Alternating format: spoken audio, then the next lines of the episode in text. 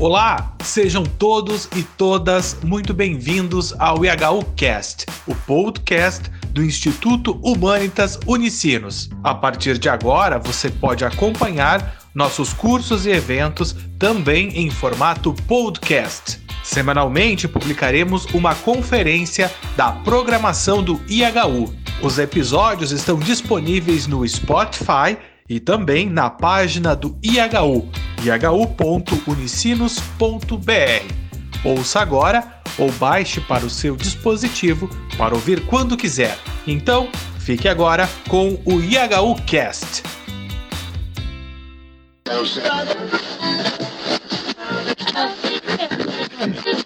Olá, eu sou Suzana Roca, do IHU. Sejam todos muito bem-vindos e bem-vindas a mais um evento. Hoje recebemos o professor doutor Stélio Marra, que, Marras, que vai apresentar a conferência A Transdisciplinaridade do Pensamento de Latour dentro da programação um, que nós estamos já há mais tempo dentro deste ciclo, né? Stélio Marras, então, é professor e pesquisador em antropologia no Instituto de Estudos Brasileiros da Universidade de São Paulo. Ele é formado em ciências sociais, é mestre e doutor em antropologia pela Faculdade de Filosofia, Letras e Ciências Humanas da Universidade de São Paulo, e ele orienta pesquisas pelo programa de pós-graduação Culturas e Identidades Brasileiras do IEB da USP, pelo programa de pós-graduação em Antropologia Social da FFLCH da USP e como professor colaborador pelo programa de pós-graduação em Antropologia Social da Unicamp. Ele atua principalmente em antropologia da ciência e da tecnologia, antropologia da natureza e da modernidade, estudos pós-disciplinares em multiespécies e cosmopolíticas, antropologia e, só um instantinho, o currículo extenso, né? Antropologia e meio ambiente, antropologia do antropoceno, teoria antropológica, e ele é co-coordenador do laboratório pós-disciplinar de estudos IEB, LabIEB, da USP e pesquisador do Centro de Estudos Ameríndio. Professor, seja bem-vindo à nossa sala virtual. Obrigada por aceitar o nosso convite. Com você, seja a palavra. Obrigado a você, Suzana, e ao, e ao, e ao convite do Instituto, todos que ajudaram né, na, na parte técnica, na comunicação. Dou uma boa noite a todas, a todos, a todos. E quero dizer que é, eu vou tentar fazer uma fala é, não tão longa, né, para que seja porque a gente já está um pouco esgotado, né, com tanta é, interação é, pela tela, virtual, online, não é? E seja porque estamos no fim, fim de semestre e, e não quero é, cansar é, a vocês. É, só pedir licença para. Eu vou, vou, preciso soltar um pouco de fumaça. Eu sou um ex-tabagista e eu uso esse, esse dispositivo aqui como redução é, é, de danos, né? Então, é, peço licença para usar enquanto eu converso aqui com vocês. Olha, é, esse tema proposto da transdisciplinaridade é, nesse autor tão, tão importante né, é, do pensamento contemporâneo, que é o Bruno Latour, é, eu digo a vocês, eu fiquei pensando, eu, eu acho que esse tema em si, ele não participa assim das reflexões centrais do, do, do Bruno Latour. Acho que é algo meio lateral como tema. Né? Até se fosse para assim, sugerir um livro que eu julgo o, o, mais inter ou transdisciplinar que eu, que eu já conheci, aquele que mais me impactou, eu sugeriria um trabalho uh, de uma importante e antiga interlocutora do Latour, que é a filósofa da ciência, uh, Isabelle Stengers. Ela, com seu ex-orientador, químico Lia Prigogine, a Stengers foi química, fez a, a formação em química, né, depois que foi para filosofia. Mas com esse uh, ex-orientador dela, o Prigogine, que é um ganhador do prêmio Nobel de Química, né, em 1977, pelo seu trabalho sobre termo, termodinâmica de sistemas é, é, longe do equilíbrio. Então, eles dois, Stenguers e Prigogine, publicaram em 1978 o livro A Nova Aliança, Metamorfose da Ciência. Né? E, e por ser um trabalho assim, tão radical quanto o mais responsavelmente inter ou transdisciplinar com o qual eu já topei na vida, né? nós, então, resolvemos uma vez até oferecer um curso de pós-graduação para ler assim capítulo a capítulo desse difícil livro, muito exigente.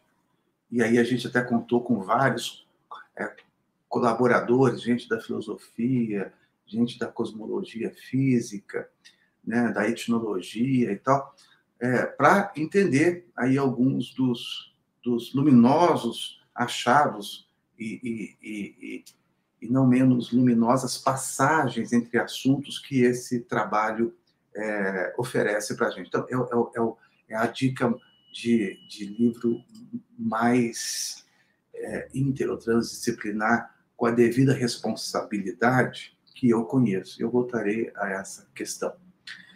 Quanto ao Latour, eu diria o seguinte: se ele não se demorou em específico ao tema da transdisciplinaridade, pode ser até que sim. Eu, de verdade, nem, nem, nem fiz uma busca assim, é, ele também escreve demais, né? escreve muito, nem consigo é, acompanhar tudo que ele escreve.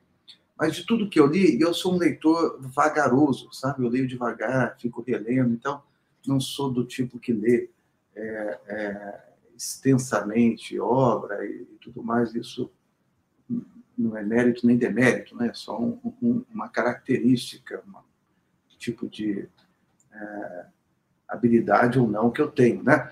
Mas, eu, eu, eu se ele não se demorou é, em específico nesse tema da transdisciplinaridade, não por isso a gente não possa fazer essa pergunta sobre abordagens transdisciplinares a obra dele. Eu acho que sim, nós podemos derivar esse tema daí. Né? E, e acho que há por onde pensar o autor e a sua obra face a esse tema. Então, é o que eu gostaria de tentar. E eu, eu, sabe, eu pensei em começar, na verdade, com um trecho de uma entrevista que outro filósofo uh, francês chamado uh, Michel Serres, uh, que é outra importante influência no pensamento do Latour? E, e, ele, uh, o Serres deu uma entrevista, deu, alguma, deu um, uma dessas entrevistas que ele deu para o Latour, é, no livro do, do Serres chamado Diálogos sobre a Ciência, a Cultura e o Tempo, conversas com Bruno Latour. Né? É, e eu estou me referindo a uma edição de 1996, mas tem uma primeira publicação em 1992 desse livro. E aí, o Serres é, é, pergunta o seguinte, eu vou é, citar para vocês, aspas. Como é possível que as ciências humanas ou sociais nunca falem do mundo, como se os grupos permanecessem suspensos no vazio? Como é possível que as ciências ditas pesadas, duras, né, não tomem os homens em consideração? Está falando das ciências naturais. Ele continua. As suas falhas respectivas, as ciências humanas e as ciências naturais, suas falhas respectivas evidenciam frontalmente o problema. Como podem, ele continua, os nossos principais saberes continuar a ser hemiplégicos. Ensiná-las a andar com os dois pés a utilizar as duas mãos parece-me um dos deveres da filosofia, fecha aspas. E nesse mesmo sentido, e do mesmo autor, Serres, lá, e agora eu me refiro a um outro livro dele, de 1990, chamado Contrato Natural, ele diz, frase que dá vontade de tatuar no corpo, né? é, é, ou, ou, num corpo diante de Gaia, né? ou, diante do antropoceno, é, diante das mudanças climáticas, diante dessa degradação ecológica, ambiental que nós é, vivemos e, e, as próximas geração, gerações inevitavelmente viverão cada vez mais. E essa frase é, neste livro, Contrato Natural, então, provocação ao contrato social, evidentemente. Né?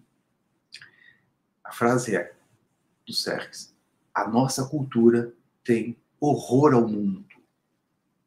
Então, dizer a, você, dizer a vocês que, assim, de um modo brincalhão, assim, como o Macunaíma, né, do Mário de Andrade, eu faria uma paráfrase assim: muita cultura e pouco mundo, os males das ciências humanas são. Agora, é claro que, do outro lado da cerca, né, também as ciências naturais não sabem bem o que fazer com a cultura. Né? De um e de outro lado, nós notamos que, no mais das vezes, uma suposta solução do reducionismo, que é a naturalização do social, biologização, por exemplo, né? Isso de um lado, mas do outro, a sociologização do natural, né? Que é o construtivismo, relativismo e por aí vai.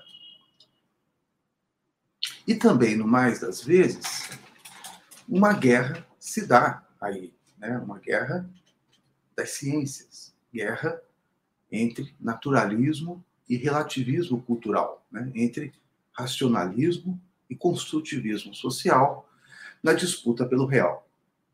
Então, o, o, o Latour, como a Stengers também, ambos propõem contra esse reducionismo de lado a lado o que eles chamam de princípio de irredução.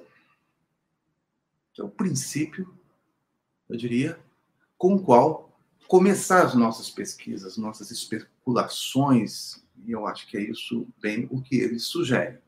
E eu não acharia nada arbitrário, ao contrário, bem defensável, né, aproximar esse princípio de redução do esforço de atravessamento de disciplinas na aventura de conhecer com mais realismo. Ah, e também, como a irredução, esse princípio, eu queria aqui notar o efeito transdisciplinar da metodologia etnográfica, que é uma metodologia central para o Bruno Latour e para o grupo dele, né? Chamado os Science Studies. Né? Eu quero até me concentrar sobretudo nisso, para comentar o tema da transdisciplinaridade é, na, na, na, obra do Latour, né? me concentrar nessa escolha metodológica que é a etnográfica. Inclusive, isso já está lá no, no, no, início desse livro é, do Latour, Jamais Fomos Modernos, Ensaio de Antropologia é, Simétrica, de 1991. Né? Isso já está lá, e logo no início, e com a força é, é, é, teórica que ele foi dando. E estava até antes, né, no, no, outro livro dele, junto com Steve Huga, vou, vou, vou, repetir isso daqui a pouco, né, que é o Vida de Laboratório, né, uma, uma etnografia das ciências. Mas lá no, no nesse livro é, é, teórico é, manifesto também, né, que é o Jamais Somos Modernos, do Latour, ele lá recorre a um, a um amigo, amigo dele, um etnólogo é, americanista, né, antropólogo é, americanista, é, lá do Colégio de France, que é o Felipe Descolar. Né? Então, Latour recorre ao Descolar, a, a, ele que fez assim uma longa etnografia junto aos Achuar, né? É, os Jíbaros lá da, do, da Amazônia equatoriana. Agora, a etnografia, tal essa tradicionalmente feita junto a povos não ocidentais, ela, a etnografia tende, essa tradicional, fortemente a descrições, e é, e é a isso que o Latour logo se ligou, né? descrições que não respeitam as mesmas divisões, repartições que nós, modernos, no sentido do Latour, moderno como um povo, é, não, não, não as que nós respeitamos, né? Aqui o físico, ali o psíquico, o biológico, cultural, religioso, etc. Então, o, essa virtude da etnografia é alguma coisa que o Latour logo reconhece. E disso se serve, como eu disse, desde o Vida de Laboratório, né? que ele escreveu com esse outro é, parceiro, né? o Siruga. Então, essa é uma grande virtude, não nas descrições etnográficas, não respeitar é, é, divisões dadas, prematuramente é, formalizadas. Né? É. Agora, essa virtude, é, é, ela, ela, ela se perde um tanto, né? ela, se torna, ela se torna a etnografia se torna hemiplégica, para falar com o Serres, né? quando feita em casa. Né? É, é, e aí a gente respeita as repartições. Né? A César, o que é de César. Né? Quando, ou seja, antropologia das ciências, antropologia dos modernos do, é, do Latour e dos Science Studies, critica essa antropologia de volta aos trópicos, que, ao se aplicar na sociedade dos modernos, ela se intimida e adere a, ao, a regra do cara macaco no seu galho. Né? E, então, a, a, no mais das vezes, nós é, topamos com estudos etnográficos entre nós, modernos, ocidentais, né, que vão aceitar é, se aplicarem ao domínio dito do cultural, né? ao simbólico, às representações sociais, às qualidades segundas do real. E o preço é muito alto dessa etnografia é, que já aceita de antemão a repartição entre o natural e o social, né? natureza e cultura.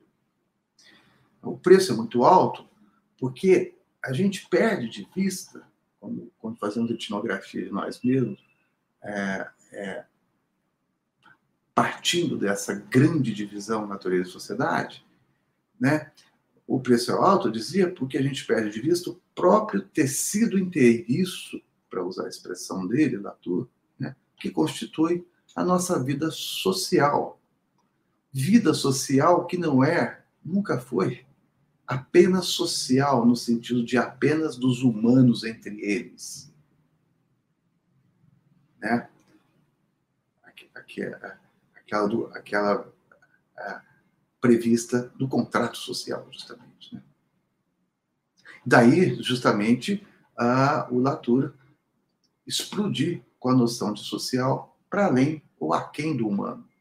E daí, portanto, também outra filosofia do social, como, por exemplo, a do francês também, virado do século XIX para o XX, né, que é o Gabriel Tarde, né, que é, vai pensar já na recuperação do Latour o social como associação, né? E a é a essa sociologia, a essa outra fundação do social, essa, como Tarde sugere que o Latour vai se filiar. Ora, nós, como qualquer outro povo, eu diria mesmo como qualquer outro organismo, é, qualquer outra entidade, inclusive inorgânica, nós não fazemos vida social senão com aquilo que a epistemologia e a sociologia, vou chamar assim, imperiais, dominantes do Ocidente, digamos, de Kant e Durkheim, não reconheceriam como social, associativo. Né? A natureza, as coisas, os objetos, as técnicas, espíritos não humanos de toda ordem. Então, social como associação, e não social tautológico do Durkheim. Por que tautológico? Porque explica-se o social pelo social. Algo é social porque é social. Isso é tautológico. Agora, outra coisa, então, você já começa com a ideia de social e de sociedade já agregada, já pronta, né?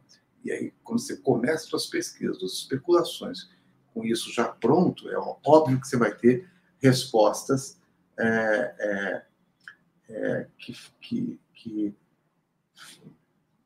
respostas que esse tipo de pergunta induz, né?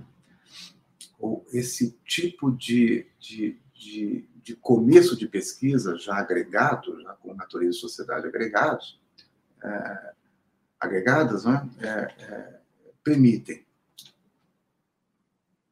então, social como associação inclusive com não humanos, dá pertinência à definição de social do Gabriel Tarde. Qual é essa definição, que é muito boa? Né? Diz o Gabriel Tarde. Social, é, sociedade é a possessão recíproca de todos por cada um e das mais diversas maneiras. E todos aí são todos mesmo, né? inclusive não humanos. Então, é como associação que, os, que a noção de social é chamada, por, digamos, para o verbal, para a ação, não para o substantivo, não para uma suposta essência ou identidade imutável e sempre a mesma de atores humanos e não humanos, como se por essência nós já pudéssemos definir se são ou não são sociais. Daí, como eu estou insistindo, uma nova teoria da ação social no Latour. É. É uma teoria da ação social a partir da ação, justamente. Né? Não de essências, não de substâncias.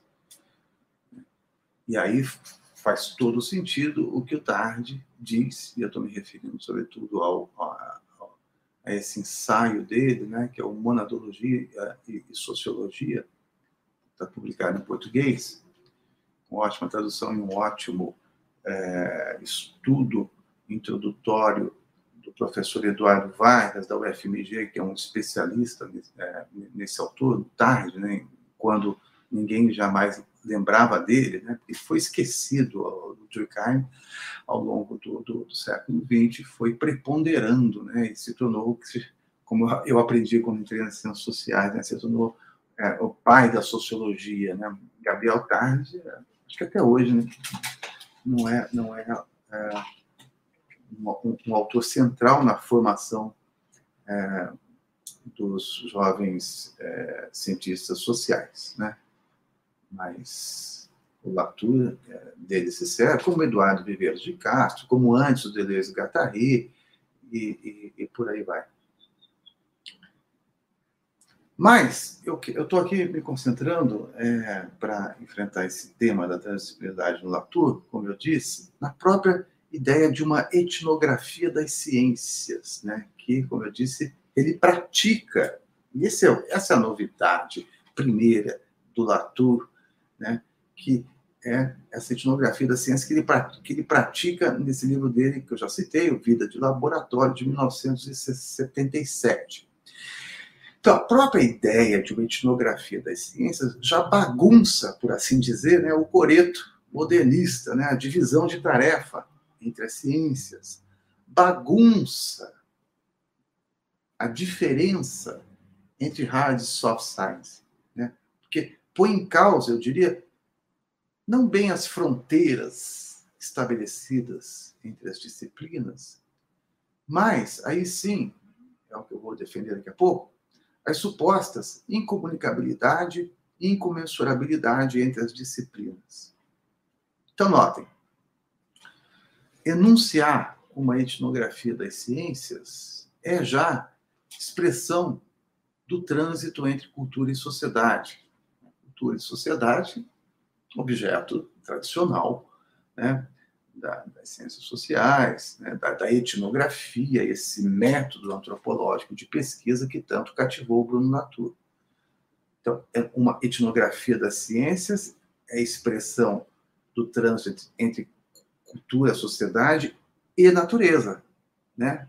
que é objeto das ciências ditas duras, as naturais, mesmo as exatas. Então, para não ser uma contradição em termos, né, isto é, ou bem etnografia, que tem humanos como objeto, ou bem ciências duras, que tem os não humanos como objeto, é preciso, como fez o Latour e o seu grupo, né? John Law, uh, Michel Calon, por exemplo, são os, uh, os, mais lembrados, os mais imediatamente lembrados. Né? É, então, é, é, é preciso é, reconhecer que coisas, objetos, seres, entidades não humanas, orgânicas ou inorgânicas, também agem, também fazem mundo, também fazem sociedade conosco, os atores humanos. Mas nós nada fazemos, nunca fizemos, senão também em associação com não humanos.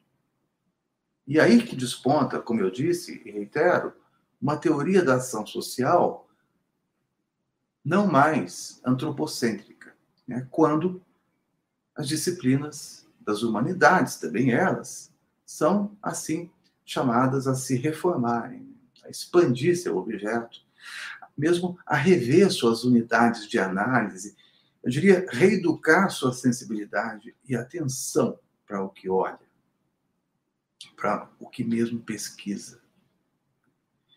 É o que nós tentamos, eu, por exemplo, né, com uma antropologia da ciência e da tecnologia, eu dou esses cursos com esse nome né, na graduação e pós-graduação, na USP, né, uma antropologia da modernidade, ou até mesmo, podemos chamar assim, uma antropologia da natureza. Então, uma tal etnografia, eu dizer, bagunça, e digo agora, bagunça também a simples alocação da causalidade das ações, se em humanos ou se em não humanos. Agora, essa reviravolta é ela mesma exigência de abordagens mais complexas, né, que nos permitam uma maior aproximação dessas causalidades, porém, não mais prematuramente purificadas no polo da natureza ou da sociedade. Essa grande matriz intelectual e prática do, do, do nosso pensamento e das nossas ações, nossas modernas. Né? Agora, nós, podemos identificar as causalidades emergindo das relações, são dadas, emergem das relações entre seres e entidades heterogêneas entre si. Então, eu estou aqui falando nada mais, nada menos do primado da relação, do relacionalismo.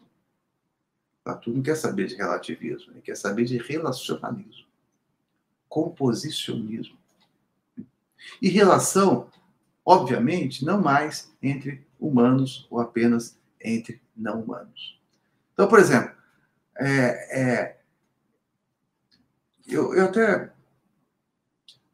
Os exemplos eu quero deixar para daqui a pouco. Por hora, dizer que nós estamos num momento em que nós vamos aprendendo a olhar, descrever, entender melhor e sem reduções prematuras, seja a pura causalidade natural, seja a pura causalidade social, aprendendo então a olhar uh, as, as, associações, né, as composições, as assemblagens, os híbridos, os mistos, ou, para falar com o sempre lembrado pelo Latour, os quase sujeitos, quase objetos. Expressão, são palavras do certo. Né? Então, agora vai a provocação. Nós diremos com isso que o transdisciplinar suplanta o disciplinar? Eu acho que não é bem isso, não. E aí sim eu quero dar exemplos, né? Faz umas duas semanas até eu dei uma aula num curso é, conjunto que nós estamos oferecendo, uma parceria entre docentes da USP, da Unicamp e da Unifesp, curso que se chama é, O Antropoceno Abordagens Transdisciplinares. Então, eu, eu, eu disse algo que eu vou mais ou menos repetir aqui, né? Que, bom, sim, é verdade, é mesmo verdade que o antropoceno, o antropoceno, né? Essa expressão geológica das perturbações descoordenadas de ações humanas na regulação do sistema Terra, né? É, definir o antropoceno como uma perturbação descoordenada é o que faz é, essa grande autora contemporânea, também interlocutora do Latour, embora mais ligada aos chamados estudos multiespécies, né, que é a Anna Tsing. Mas eu dizia, é mesmo verdade que o antropoceno, e as mudanças climáticas são uma expressão meteorológica dele, verdade que o antropoceno aparece mesmo como o nome da continuidade espécie de confusão entre ação de humanos e ação de não humanos. Né? É, por exemplo, a nossa emissão excessiva de carbono reagindo perigosamente na textura mesmo da atmosfera terrestre. Então, acho que a nossa tendência mais imediata, a minha mesmo, né, seria concluir que, bom, dada essa continuidade entre nossas ações as do mundo, por assim dizer. Né? É, essa que essa é, continuidade que parece nos levar a pensar na eliminação da diferença entre natural e social. Então, dada essa continuidade, essa espécie de confusão, como eu disse, entre ação humana e não humana, então nós diríamos que a resposta a essa continuidade colocaria a tarefa de abandonar o conhecimento disciplinar, né? uma vez que nós já não conseguiríamos explicar o humano sem mundo. Do mesmo modo que não conseguiríamos mais explicar o humano, o, o, o mundo sem humano. Sim, mas meu ponto é que hoje eu, eu, eu já não penso bem assim, é isso que eu queria compartilhar aqui com vocês. É, é, colocar em, em provação, né? É, é, que é o barato da nossa, do nosso meio, né? Que é o meio acadêmico, né? A gente fica inventando hipóteses e, e colocando elas à, à, prova nos mais diversos fóruns. Esse, por exemplo, é um deles, né? E junto a colegas, a pares, revisores de, de, de revistas especializadas, né?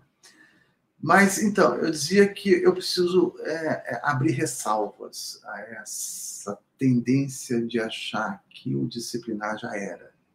Né? É, é claro, nós temos mesmo que ouvir o chamado, seja o chamado do mundo respondente às nossas ações, né? seja o chamado por um realismo científico mais exigente, né? É, digamos, lá tudo da, da antropologia da ciência, é, que está é, revendo esse realismo científico, o realismo das descrições científicas, seja o Latour mais recente do Antropoceno, preocupado com ah, ah, mudanças climáticas e todo o problema ecológico ambiental que nós vivemos. Né? Sim, ouvi, então, o chamado para pensar e sentir essa continuidade humano e mundo chamado para desautorizar, deslegitimar mesmo a oposição entre natural e social, não humanos e humanos. Mas o, o meu contra-argumento, por paradoxal que pareça à primeira vista, é que não se faz isso, esse reconhecimento de continuidades, não se faz isso senão com descontinuidades. Então, com esforços disciplinares agudos, aprofundados. Eu estou sugerindo que nós, modernos, nós não conseguimos traçar continuidades entre natureza e sociedade e projetar respostas científicas e políticas, só para ficar nesses dois modos é, de existência, né? a partir dessas continuidades, né? Se não nos valendo a cada vez da diferença entre esses termos. Inclusive, é uma questão de lógica. Né? É possível, eu, eu pergunto, reconhecer continuidades, fusões, misturas, o indiscernível entre elementos, entre domínios, entre seres e, e, e entes muito distintos uns dos outros, sem nos servirmos do que antes foi discernido, do que antes foi tornado discreto, né, das ontologias, seres ou entidades que antes foram é, tomados estrategicamente, metodologicamente separados ou descontinuados entre si? É uma pergunta, mas é uma pergunta retórica. Né? Bom, se, assim, de bom grado, nós reconhecemos que o antropoceno própria marca da ação de origem humana, antrópica, antropogênica, né? nas, na, na, nas camadas estratigráficas que nós podemos flagrar em, em escavações arqueológicas. Então, não é óbvio, eu sigo perguntando, que nós estamos aí operando com uma diferença entre humano e ambiente? Isso como uma estratégia metodológica para se apontar o humano no ambiente e o ambiente no humano? Então, eu já diria assim: é fazer o disciplinar trabalhar pelo inter ou transdisciplinar. Eu estou tentando aprender a perguntar a cada vez quando que o disciplinar é metodologicamente estratégico e quando o transdisciplinar também é metodologicamente estratégico.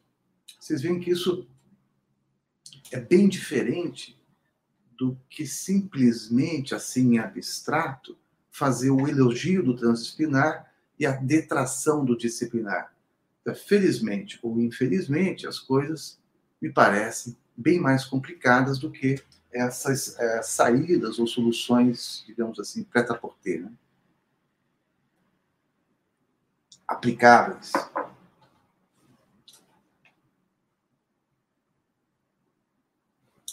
Então, deixa eu continuar nos exemplos. Né? E aí eu sigo perguntando: como é que nós podemos identificar a época humana, chamada antropoceno, época geológica, né, nas rochas, sem contarmos com essa diferença entre humano e rocha. Olha, dada a importância disso, eu, eu, eu, vou agora dizer de novo e com palavras ligeiramente diferentes. Dizer que se a ação antropogênica das mudanças climáticas no aquecimento atmosférico indica, como parece mesmo é, mais que evidente, a clara fusão composição, ou mesmo continuidade do social no natural, né, digamos, da participação humana na regulação ou composição mesmo desse cosmos sublunar, onde estamos, onde nos situamos. Esse reconhecimento também indica, e é sua condição de possibilidade, uma distinção do que é humano e do que é não humano. Ah, nossas medições dependem dessa distinção. Eis porque, como já me parece claro, não se trata de determinar de uma vez por todas, ou longe dos processos concretos, longe de cada concurso de circunstâncias, a verdadeira ontologia do humano e do mundo. Né? Se aquela da continuidade ou mistura, ou se da descontinuidade ou purificação é, entre humano e mundo. Ambas podem ser verdadeiras ou falsas, úteis ou inúteis, conforme a seleção do problema, conforme aquilo que se quer obter de factual. Então, quero convidá-los a pensar no mesmo sentido em mais um exemplo extremamente sensível para nós hoje, né? que é a etiologia, a origem e a terapêutica da Covid-19. Tem um epidemiologista, vários autores estão falando isso, mas ele é, formalizou de uma maneira é, bastante boa, interessante, rigorosa, é, e, que é o Rob Wallace. Ele está publicado já em português. Então, esse epidemiologista, por exemplo, ele fornece uma importante colaboração na consolidação do argumento sobre a emergência de zoonoses. A Covid é uma delas, né? nem a primeira, nem a última, a resultar desse fenômeno, fenômeno chamado de spillover, né? do, do vírus é, é, que ganha um salto evolutivo, né? transborda o, o, os limites de uma dada espécie né, e passa a transitar já é, modificado em outras espécies. Então, pois bem, o, o, o Wallace mostra que a origem da pandemia do novo coronavírus, etiologia, né, não se explica senão em continuidade, sim, continuidade com ações que dizemos humanas. Né? Por exemplo, a ação do capital global, em associação com um grande é, agronegócio internacionalizado, plantation orientado, levando a deflorestações no mundo afora, e assim nos expondo a patógenos que podem é, potencialmente fazer esse salto evolutivo entre espécies. No mesmo sentido, também nós poderíamos pensar que né, no polo oposto do avanço perigoso junto a espécies selvagens, nós estamos sempre na iminência de ver surgir doenças a partir da autodomesticação de espécies, né? não menos plantation orientada, né? Controladora de variações e diferenças, dando nisso que se chama de erosão gênica, né? essa padronização genética e de criação, levando a doenças como a da epidemia da vaca louca. Então, o avanço desmedido e, inconsequente junto a espécies selvagens, como junto a espécies superdomesticadas, né, designa aí a própria assinatura do humano, isto é, do moderno, né, na origem mesma das doenças causadas pela exposição a esses patógenos. Ora, sendo assim, como parece consensual hoje, fica assim, é irrealista negar, portanto, esse sentido de continuidade entre ações humanas e ações não humanas. E quando assim, é mesmo muito convincente né, apontar trânsitos tais entre natureza e sociedade, como entre disciplinas, que ao fim e ao cabo tornam inverossímil impraticável traçar uma fronteira ontológica, epistemológica intransponível entre ações humanas e não humanas, como entre ciências sociais e ciências naturais. Aí apontaremos, ao contrário, como bem faz Rob Wallace, continuidades. No caso, perigosíssimas continuidades entre humanos e não humanos, né? na, etiologia, na etiologia, nas causas originais das doenças é, zoonóticas, né? Essas que são aqui apenas um exemplo. Então, sim, origem e propagação do vírus, incluindo essas variantes que vão surgindo, tem a ver com os agravos né, de todo o sistema de exploração desregulada da natureza.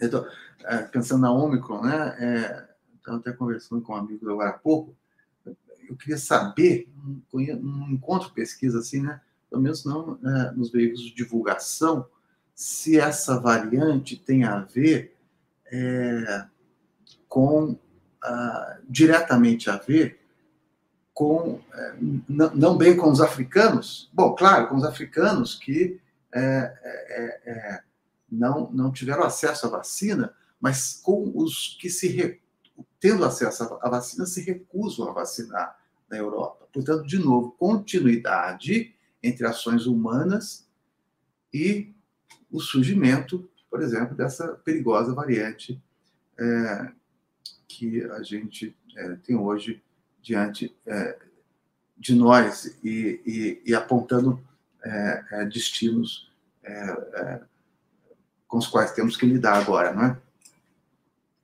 Mas, sim, tem a ver com isso, tem a ver com uma ação, uma exploração desregulada da natureza, com a vasta comunicação global e, de intensos fluxos de humanos entre territórios, países, continentes, ou ainda com os interesses econômicos, políticos que influenciam na escala, velocidade e mesmo natureza das variantes desse novo coronavírus, o que, portanto, é verdade, nos desautoriza, de novo, a pensar a partir do mundo já dividido entre o que é natural e o que é social.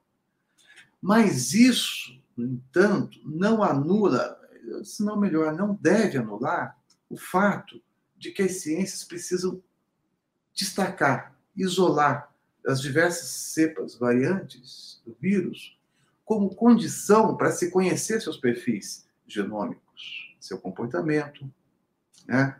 suas mutações, suas proteínas, sua ação, de modo a, desde então, se reunir chances para combater essas variantes, né? A, e a doença que, ela, que, ela, que elas causam, né? planejar imunizações é, artificiais, né? reposicionar a, a, as, as, as, vacinas, né? medicamentos, terapêuticas. Então, o que eu estou querendo notar aqui para vocês é o seguinte, que em laboratório é preciso, sim, saber estrategicamente metodologicamente, de um modo operatório, descontinuar o vírus das suas causas, injunções, que nós chamamos de sociais, políticas, econômicas, culturais, humanas. Né?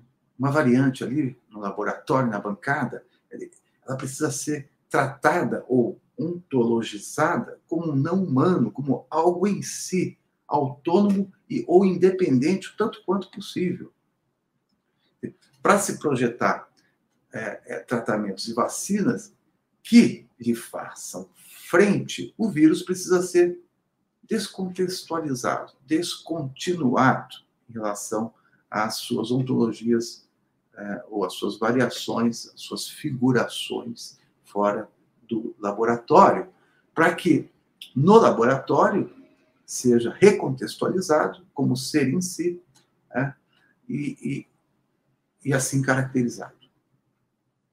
Então, esse aqui é o meu argumento em teste. Nós, modernos, nós, povo da ciência, dependemos, nas nossas experimentações, da arte de restabelecer fronteiras entre humanos e não humanos como condição para desenvolver terapêuticas, imunizações artificiais, como no caso da Covid-19, ou para desenvolver respostas às ameaças do antropoceno. Na produção de vacinas e medicamentos. Como no exemplo, é, é preciso que os pares cientistas façam uma triagem né, das relações é, significativas entre é, agentes. E para isso, não é importante. Não é operacional no laboratório, por exemplo, considerar a origem humana da emergência da zoonose ou mesmo os fluxos internacionais de pessoas responsáveis pelos, pelos, pelo espalhamento do vírus, né, pela propagação da doença, por sua irradiação global, que dá a realidade pandêmica à doença, essa é questão para epidemiologistas. Sua vez, não se servirão menos da diferença entre natural e social para afirmar a confusão entre os domínios, né? Uma confusão que no caso está na origem mesmo da pandemia. Mas não, ali nas instâncias de produção de imunizantes e medicamentos contra a virose, é preciso selecionar, selecionar relações estratégicas para essa produção. Preciso sequenciar variantes do vírus, simular relações entre moléculas, isolar proteínas num meio controlado. É preciso, digamos, enganar, saber enganar o sistema imunológico, né? Por exemplo, com trechos inativados do vírus, para que esse sistema crie ele mesmo antígenos e assim por diante. Mas o ponto principal aí é que nós podemos flagrar o trabalho humano dos cientistas, destinado esse trabalho a purificar, isolar ações não humanas, trabalho esse, eu diria mesmo, de externalização ou produção de uma relativa, de uma relativa autonomia dos agentes de interesse ou material de interesse, né, que é um jargão de laboratório que eu aprendi na etnografia que eu fiz no, no meu doutorado. Né? E do mesmo modo, se os relatórios científicos, sempre encaminhados às COPs, né, não puderem comprovar claramente a perturbação humana na deterioração de ecossistemas, né, nos danos ao tecido atmosférico, por exemplo, e oferecendo a devida triagem que separa ação antropogênica de ação natural, ora então, as partes, as nações, não vão conseguir, sua vez, encaminhar políticas públicas contra a emissão, por exemplo, contra a emissão volumosa dos gases é, de efeito estufa, contra o consumo restrito de carne animal, etc, etc. Então, acho que com isso, acho que não se trata de simplesmente nós abandonarmos os ganhos do disciplinar, mas saber quando abri-lo, abrir o disciplinar a novas provações. É o caso, sim, quando nos colocamos diante de Gaia, quando procuramos aterrar na Terra respondente às nossas ações. Eu estou aqui me referindo é, a dois livros recentes do Nuno Latour, né? Diante de Gaia, é, oito conferências sobre o novo regime climático é, e o Onde Aterrar. Né?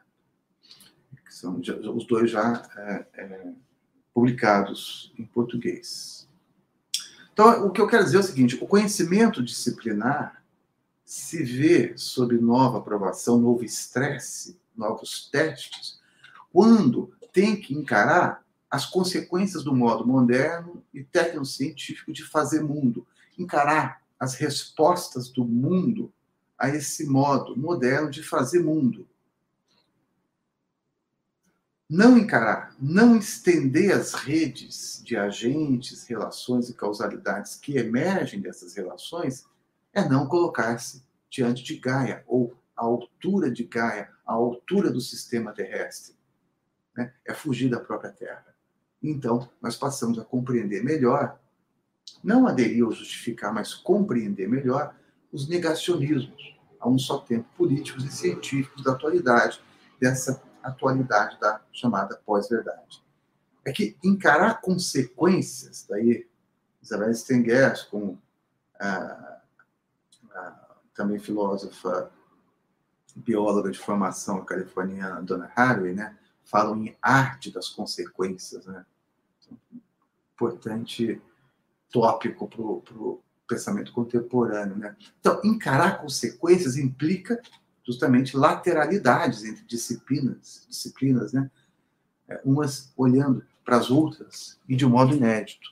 Implica, portanto, desaceleração. E aqui eu quero dar o exemplo de, de, de uma aluna que eu tive há alguns anos, talvez seis anos atrás, numa das versões do curso de Antropologia da Ciência e da Técnica que eu uh, ofereci. Mas eu estou olhando aqui o, o tempo e estou um pouco preocupado já, porque já. É, deixa eu ver se eu pulo. Ah, é uma pena, esse exemplo era tão legal, porque era, era ela trabalhando num, num laboratório de é, extração de óleo de palma. E... Pode fazê-lo, professor, não tem problema com o tempo, fiquei à vontade. É, é porque era até as nove, né? Né? E aí tinha que dar meia hora para o pessoal conversar, nós, falar. Nós vamos estar, sim, até as nove, mas pode falar o que quiser, não se preocupe com o tempo. Obrigada. Tá bom, eu que agradeço. Olha, eu, é, é, essa, essa aluna que eu tive no curso de, de graduação, né? Ela estava concluindo a graduação dela em Química, trabalhava num grande laboratório privado de produção de cosméticos, né? não vou dizer o nome dela, e eu, eu, eu falava na altura do curso que eu, que eu oferecia sobre as esperanças do Bruno Latour em relação ao seu parlamento das coisas, que é como ele termina esse livro referido é, o de 1991, o livro manifesto dele, né? O Jamais Somos Modernos. Né? Ele imagina um caminhamento democrático alargado, uma democracia estendida às coisas, né? É, e, portanto, tomando como unidade de análise os emaranhados, os híbridos, né? E eu explicava que se tratava de uma ambição justamente de inaugurar novos fóruns de compreensão, encaminhando solução de problemas que não se deixam mais apanhar por expertises purificadas, envisadas, é, disciplinares impermeáveis, fóruns que a, apenas funcionariam se as fronteiras da política e da tecnociência deliberada e oficialmente se abrissem umas às outras, desestabilizando né, os pressupostos modernistas oficiais de ação de cada qual. E, então, considerando essa abertura, de resto, é, já incontornável, evidente demais para se manter invisível, eu acho que se torna inevitável que toda a produção técnica e científica passe a experimentar um sensível desaceleramento, né? uma desaceleração. Tem um livro da Stengers, é, a Stengers, a Isabel Stengers, ela sim, é, é, eu vejo, se preocupa em refletir sobre esse tema. E, e tem um livro dela que se chama é, uma, uma, Outra Ciência é Possível, Manifesto por uma Desaceleração das Ciências, ainda não está traduzido em português. Mas esse tema da, da, de, onde entra o transdisciplinar, onde se desestabiliza aquela velocidade de produção de conhecimento disciplinar, nós conhecemos uma desaceleração, o que afronta também uma velocidade é, de, do capitalismo, né? Então, é, um, é, um, é, é, uma, é uma questão aí, né? E, então, uh, eu estava dizendo essas coisas para ela, e vou pular aqui um pouco, e ela, puxa, ela compreendeu perfeitamente o, o, o problema e, e, me deu esse exemplo que eu quero é, repassar aqui para vocês, né? É, ela, ela pediu a palavra para dizer que no laboratório onde ela estava trabalhando, esse laboratório de cosméticos, é, e é um laboratório que extraiu óleo de palma para a produção de um determinado cosmético, né? Agora, ela dizia, por força de vários agentes, regulações de Estado, pressão de, de ONGs e de diversas associações, defesa de floresta, dos animais, essa estação do óleo de palmeiras lá da Malásia não podia mais acontecer na mesma escala e velocidade de talvez há 20 anos atrás. Agora, a origem desses cosméticos se amarrava direta e já inescapavelmente ao destino das florestas de palmeiras e a sobrevivência de orangotangos, cujos nichos dependiam, dependem desse bioma. Então, subitamente, a produção do, dos, dos cosméticos se via atrelada à ameaça de extinção daqueles grandes primatas naquela parte da Ásia. Então, essa amarração povoada de tantos erros e mediações era justamente o que punha em polvorosa o chefe dessa minha aluna, conforme ela, ela noticiava. Né? Ele não podia se conformar com toda essa, por assim dizer, burocracia verde, não podia suportar que cada passo das suas pesquisas laboratoriais devesse, doravante, ser medido e regulado por outros tantos passos, por outras disciplinas, outros conhecimentos, regulação também por selos verdes, uma infinidade de novos é, procedimentos que incluíam rastreamento em rede de matérias-primas, mensuração de impactos ambientais ecológicos, né? preenchimento de é, intermináveis formulários para ser submetidos a instâncias antes estranhas ao trabalho e à vida disciplinar é, de laboratório. Né? Então, um desaceleramento dessa produção surgiu, então, como inevitável, para o desespero daquele chefe formado, eu diria, num regime tipicamente modernista de produção é,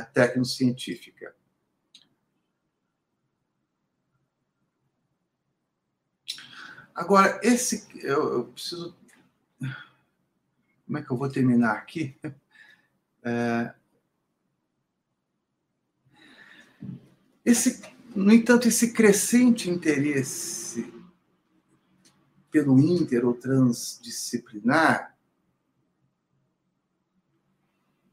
é, comporta um enorme perigo de perder rigor na produção do conhecimento. Né? É, é fácil abordagens transdisciplinares se tornarem presa de novos abstracionismos, flutuar em superficialidades, e então, de repente, se vê fazendo pontes muito mal ajambradas, diferentemente da nova aliança, com a qual eu comecei falando aqui, é, do qual eu comecei falando aqui para vocês hoje, né?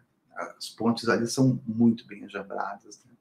Então, por isso, é preciso ser sempre vigilante, a cada vez resistir a tentações de totalizar o real, ou resistir a ficar repetindo teorias gerais, não raramente é, inférteis. Agora, esse crescente interesse transdisciplinar, hoje renovado e com muitas urgências, né, as urgências de hoje, ele se ergue contrariando o próprio quadro historicamente dado das chamadas duas culturas, né? ciências humanas e filosofia de um lado, ciências naturais de outro. As duas culturas, como assim se referiu o físico molecular e romancista britânico é, Charles Snow, que morreu em 1980, num livro dele de 1959, chamado As Duas Culturas e a Evolução Científica.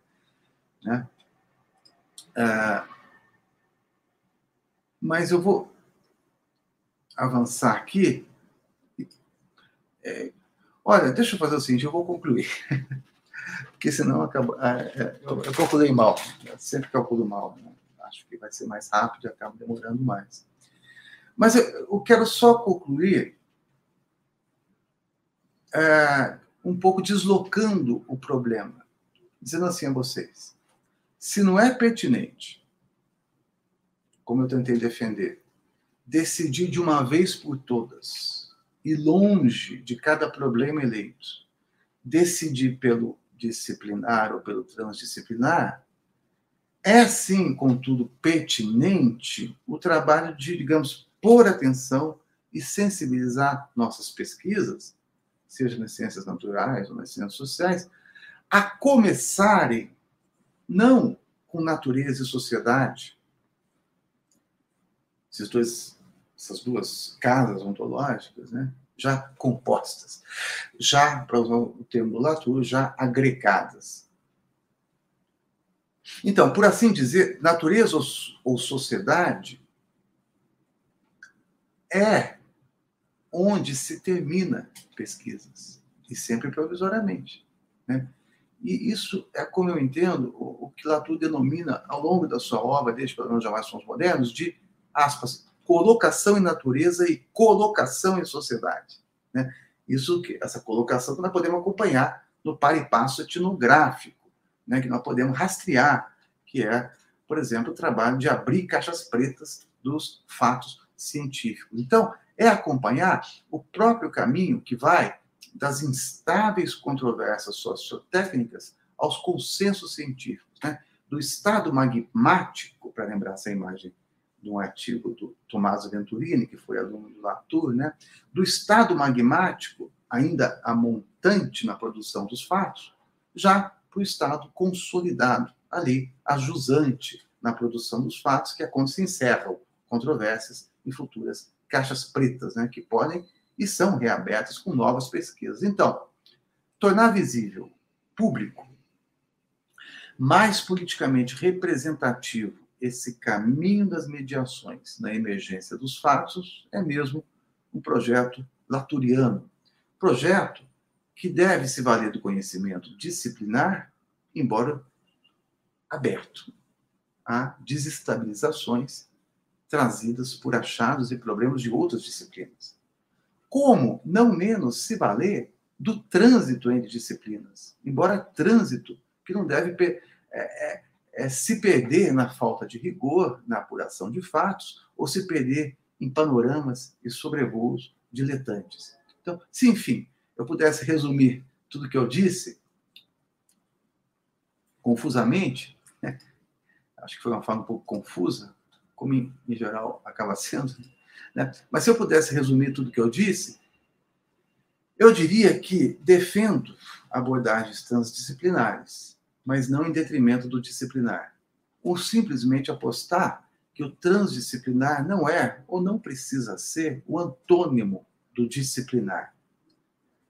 E isso é stay with the trouble, né? Para falar com a dona Harry, é ficar com o problema, não bem resolvê-lo. É isso. Muito obrigado novamente. Desculpe a confusão e o tempo que eu ultrapassei. Professor, nós queremos lhe agradecer esta esse tempo né, que dedicou com as suas contribuições a nos ajudar para esta reflexão, que é mais uma reflexão sobre esse abundante pensamento do Bruno Latour, que nós estamos trabalhando nesse segundo ciclo que intitulamos A Inexistência de um Mundo Comum, Pensamento Vivo e Mudanças. É, temos já algumas perguntas, algumas mais longas, então vou começar com a primeira pergunta, que é do Ricardo Machado, e ele pergunta assim: O professor da Unicamp, Mauro Almeida, tem um artigo que fala sobre verdades pragmáticas entre ontologias incomensuráveis. Em suma, está falando de alianças. Levando em conta a obra do Latour, como ele nos ajuda a pensarmos alianças entre modos de existência distintos. Essa seria uma forma de fazer o disciplinar trabalhar para o transdisciplinar?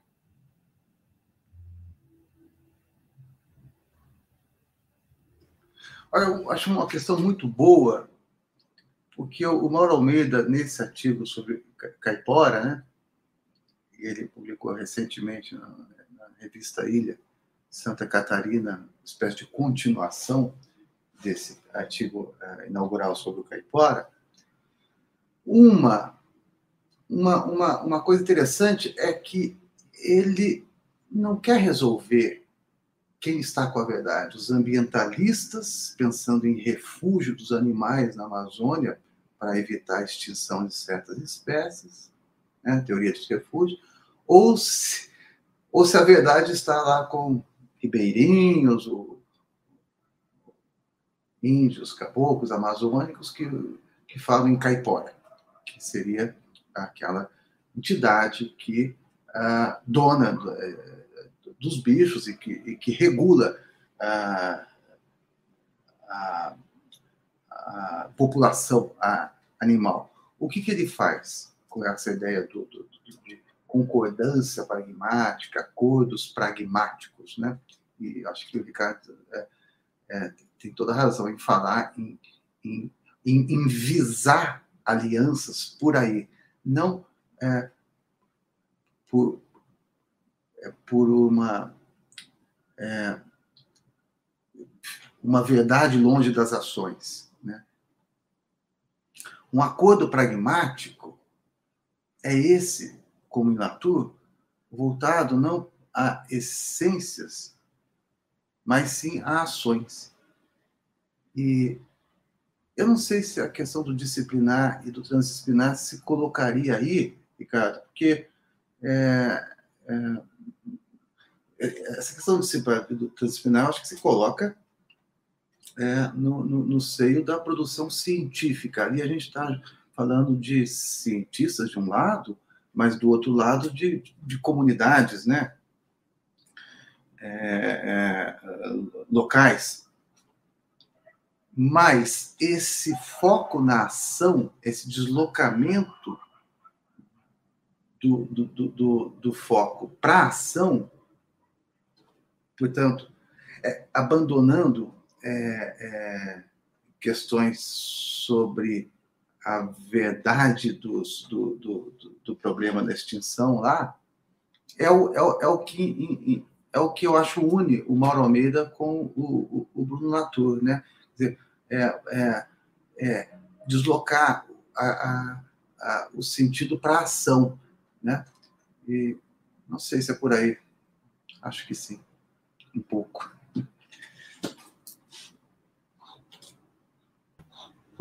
Obrigada. Temos mais uma pergunta. Agora sim, essa pergunta é longa. Hum? A pergunta é da Luísa Trivison. Começa assim: boa noite, professor. Agradeço demais pelas falas incríveis e tento elaborar uma pergunta comentário a seguir. Tenho como referência o pensamento de Edgar Morin.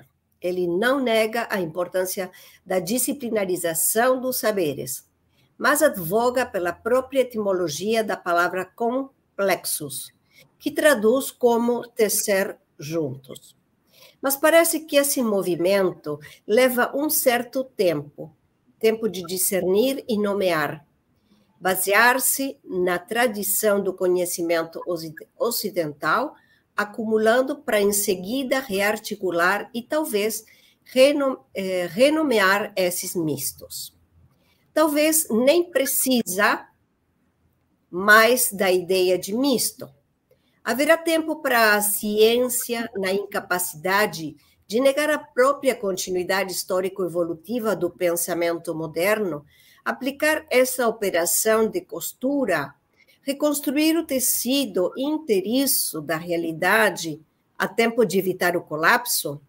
Falamos da necessária desaceleração de certos processos, mas talvez precisamos acelerar em outras direções. Fim da pergunta. Obrigada.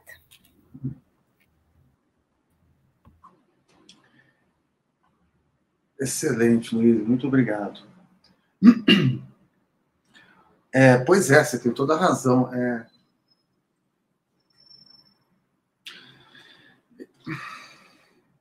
Eu, eu, acho que a minha fala, pensando bem, foi muito mais inspirada é, na Stenger do que no Latour, porque é uma, é, é uma inspiração a não cair nas tentações do abstracionismo. Isso é muito é, é, frequente nas ciências humanas, na, na, na, como na filosofia, né? É, então, pensar disciplinar e transdisciplinar assim, de maneira abstrata, por isso que eu fiquei dando tantos exemplos, de maneira abstrata é uma coisa que eu recusaria.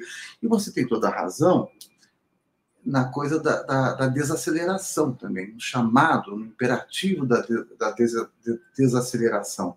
Nesse livro que eu citei, da Stenger, né, outra, outra Ciência Possível, Manifesto uma Desaceleração da Ciência, ela ali, acho que é ali, pode ser que seja no tempo das catástrofes, eu também confundo, mas ela ali, numa nota, disse que a, a, a, a desaceleração não é um fim em si mesmo e aí eu estou entendendo, não, ela não está é, abstraindo né, essa ideia e tornando-a aplicável para qualquer coisa. Né? Eu gosto muito do que ela e o Prigogine, é, é, no, no, nesse livro que eu citei, A Nova Aliança, A Nova Aliança, Metamorfose da Ciência, gosto muito do modo como eles dois ali é, operam com uma oposição que eu acho, que eu acho muito interessante, oposição, isso muito pertinente também para a atividade científica, oposição entre o de uma vez por todas e o a cada vez. O a cada vez é, é, encanta a atividade científica porque é um mundo de surpresas e novidades. É o um mundo das experimentações, você não sabe. Né? a fórmula do desencantamento das ciências, que pega tantos jovens entrantes na academia, né, é, nas palavras da Stenger, é já saber o que há para saber. Isso realmente é, é, já uma ciência capturada. Então, isso é uma maneira também de te dizer, Luiz, que uma coisa é pensar a ciência com C maiúsculo e no singular aí vira um blocão homogêneo, é, é, mas que tem pouca, eu diria, pouca, ou então um, uma utilidade muito limitada em falar da ciência assim. Outra coisa é pensar, e eu estou falando é, é, por sobre os ombros da Stenger, né, nas ciências com C minúsculo, né, para evitar transcendent, coisas transcendentais, abstrações, né? e para devolver à ciência a aventura de conhecer, devolver à ciência a experimentação. Outra coisa é falar em ciências no, no, no plural e com C minúsculo. E aí, aquilo que era um bloco homogêneo, grandão, a ciência tal, se é, explode né, em, em, em, ciências, né, com diversos caminhos, diversos interesses, no melhor sentido da palavra, é, é, que conflitam entre si, inclusive. Então, se haverá tempo depende dessa guerra é, entre é, determinadas ciências, né? Ciências Gaia, vou colocar assim, né? É, guerra entre ciências Gaia orientadas ou entre ciências orientadas pelo capitalismo. Qual outro nome eu vou dar? É isso mesmo. Então, nós temos aí uma guerra. Se vai dar tempo, eu não sei, mas esse tempo dependerá é, é, é, é de uma guerra que não é uma guerra, evidentemente, é, armada. Estou falando de guerra das ciências, no interior das ciências, com os recursos das ciências. Né? E, e não, nem eu, nem ninguém poderá te dizer se vai dar tempo ou não é, de evitar catástrofes é, incontornáveis, né, Luiz? Coisa, sobretudo para as próximas gerações, mas é, é o, o Latour se pergunta, né, num dos artigos é importante dizer, né, ecologizar ou modernizar. Então, a, a guerra de mundos, né, guerra entre é, está aí, né, a guerra e isso se reitera no, nesse livro dele novo, ou é, recentemente publicado em português, né, o Diante de Gaia, né, Face a Gaia, é, que é essa oposição entre o povo de Gaia e o povo da natureza. Natureza aí já no sentido é, negativo, né, porque é a natureza como ambiente lá fora, inanimado, é, como é, recurso, como algo à disposição é, desse ser excepcional que seria o humano, né? E que é, se intoxica né, com a própria ação que mobiliza é, no mundo tratado como recurso. Né? Então, é, de novo, é, fiz um, um, um embaralhado aqui e, e não te, e, e, não te respondi, né? Mas talvez não seja caso mesmo de respostas, mas comentários, né? Oh, Suzana, seu, seu microfone está Desculpe, obrigada por ter me avisado. A próxima pergunta é do Ricardo e ele diz: ao invés de produzir fronteiras entre humanos e não humanos, de que ordem seria uma filosofia de ciência em que se debruçam sobre como humanos diferentes se comportam a partir de suas próprias agências ou modos de existência? Para ficar mais clara a pergunta. Não seria mais interessante pensarmos não nossa diferença, mas nossa semelhança ao coronavírus? Isso porque, tal como o vírus da Covid nos causa danos e febre, nós, os sapiens, também causamos danos à Terra e sua febre chamada antropoceno. Obrigado, Ricardo, pela pergunta. O, o que eu tentei, é, é, que eu tenho tentado pensar, e um pouco uh, isso, um tanto isso aparece na, na, minha fala hoje, é que pensar continuidade ou, ou, ou, ou com não humanos, com o coronavírus, ou pensar descontinuidade, depende a utilidade disso depende do nível estratégico em que você se coloca. Se é para chamar a atenção para os descalabros ecológicos, ambientais, que um certo modo de fazer mundo, esse modo modernista, capitalista, provoca junto a outras espécies, sim, eu pensaria por continuidades Se é isso que você está chamando de semelhança, né? Agora, então isso é importante. E, e aí eu, eu, eu citei o, o, o, esse epidemiologia Rob Wallace, que faz exatamente isso, dizendo, olha, este vírus, essas variantes têm a ver com um, um, um, tem a ver com ações nossas, né? É difícil falar na própria configuração é, é, é, é do vírus na, na, ou nas suas variantes sem nos colocarmos nisso, né? Sem nos colocarmos nisso, sim. Agora, um outro nível é aquele, por exemplo, do, de laboratórios, onde você precisa isolar essas cepas, precisa entender, precisa mapear o, o, o genoma dessa. Aí você se descontinua, você não vai pensar nas origens que deram, na, nas ações que deram origem a, àquela cepa, porque isso não é operação, isso não vai servir muito é, ali para o laboratório, né? Quer dizer, o que precisaria é fazer outra coisa. Aí a gente descontinua, a gente a gente faz um, a gente faz um monte de coisa né, para a gente se mistura para poder se separar é, do vírus e poder é, é, é produzir é, imunizantes, medicamentos. Então, eu, é, é, isso que eu, eu reiteraria a, a, a, a, hipótese aqui que eu quis apresentar para vocês, né? Que não se trata de uh, definir de uma vez por todas continuidades entre nós e não humanos, nem descontinuidades. Depende do que a gente quer, né? Em, em, cada situação. Não sei se você acha assim também.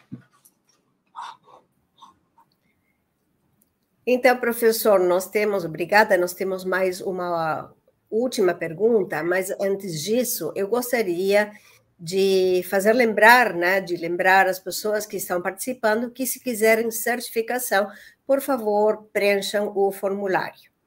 Então, continuamos com a última pergunta, aproveitando os minutinhos que ainda temos. Uh, Sor Sandros pergunta: qual a diferença entre humanos e terrestres no pensamento de Latour? Eles estão em guerra durante um novo regime climático?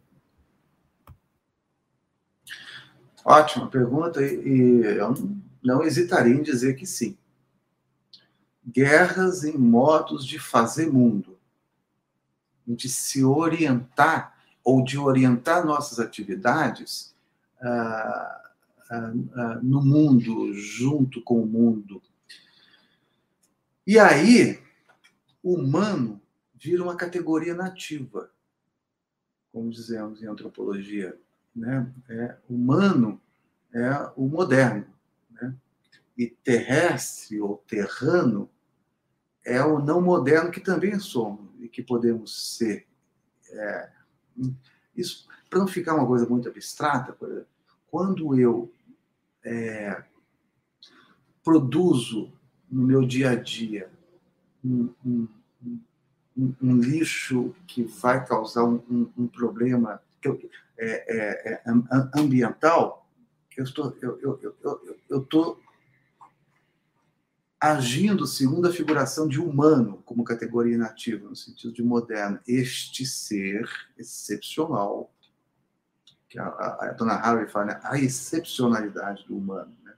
Isso é um, é um, problema, porque o resto, o mundo, as outras espécies, não são excepcionais. Excepcionais somos nós, né? que é um modo de ler a Bíblia inclusive, né? Está lá no Gênesis, o Deus criou o mundo, etc.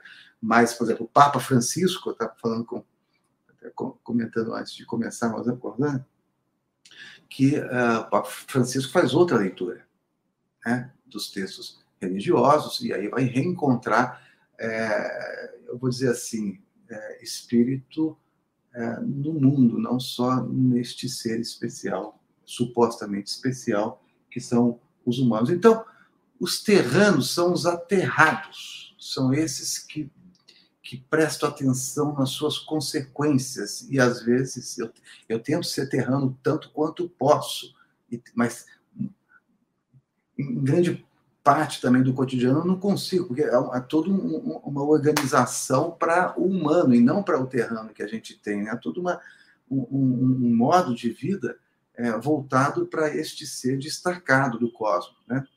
Outra coisa é o ser emaranhado, esse que presta atenção em cada atividade e nas consequências de sua atividade. Esse é o terrestre, esse é o terrano, esse é o povo de Gaia, o Gaia orientado. E, e, e sim, né, falamos em guerra, uma guerra por é, é, seduzir, conquistar corações e mentes. E, e, eu nem gosto muito da ideia de conscientizar, porque foi parecendo que o outro não tem consciência. Não acho que é bem isso, sabe? É, é muito mais uma coisa que tem a ver com encantamento, com sedução, é, que eu acho que é a maior arma que a gente pode ter nessa guerra. Eu digo isso porque, enfim, temos aí a extrema-direita descontando é, no mundo e eles também falam em guerra, só que a, a, nossas guerras são outras, bem distintas das deles, eu espero, a guerra dos terranos. Professor, muitíssimo obrigada por esta bela noite de contribuições desse nosso segundo ciclo da obra de Bruno Latour. Nós queremos uh, agradecer ao nosso professor de hoje, professor Estélio Marras, a todos e todas que nos acompanharam. Desejamos uma boa noite, especialmente ao nosso professor convidado de hoje. Obrigada. Sejam, sejam bem-vindos em próximas oportunidades. Boa noite. Boa noite. Obrigado. Tchau, tchau.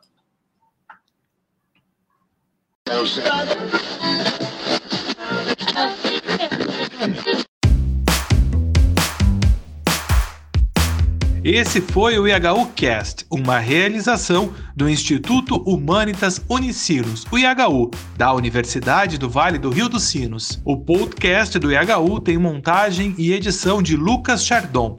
Abertura e encerramentos comigo, João Vitor Santos, e direção de Ricardo Machado. Acompanhe o IHU também nas redes sociais e nos siga no seu tocador de podcast para não perder os novos programas. Até mais!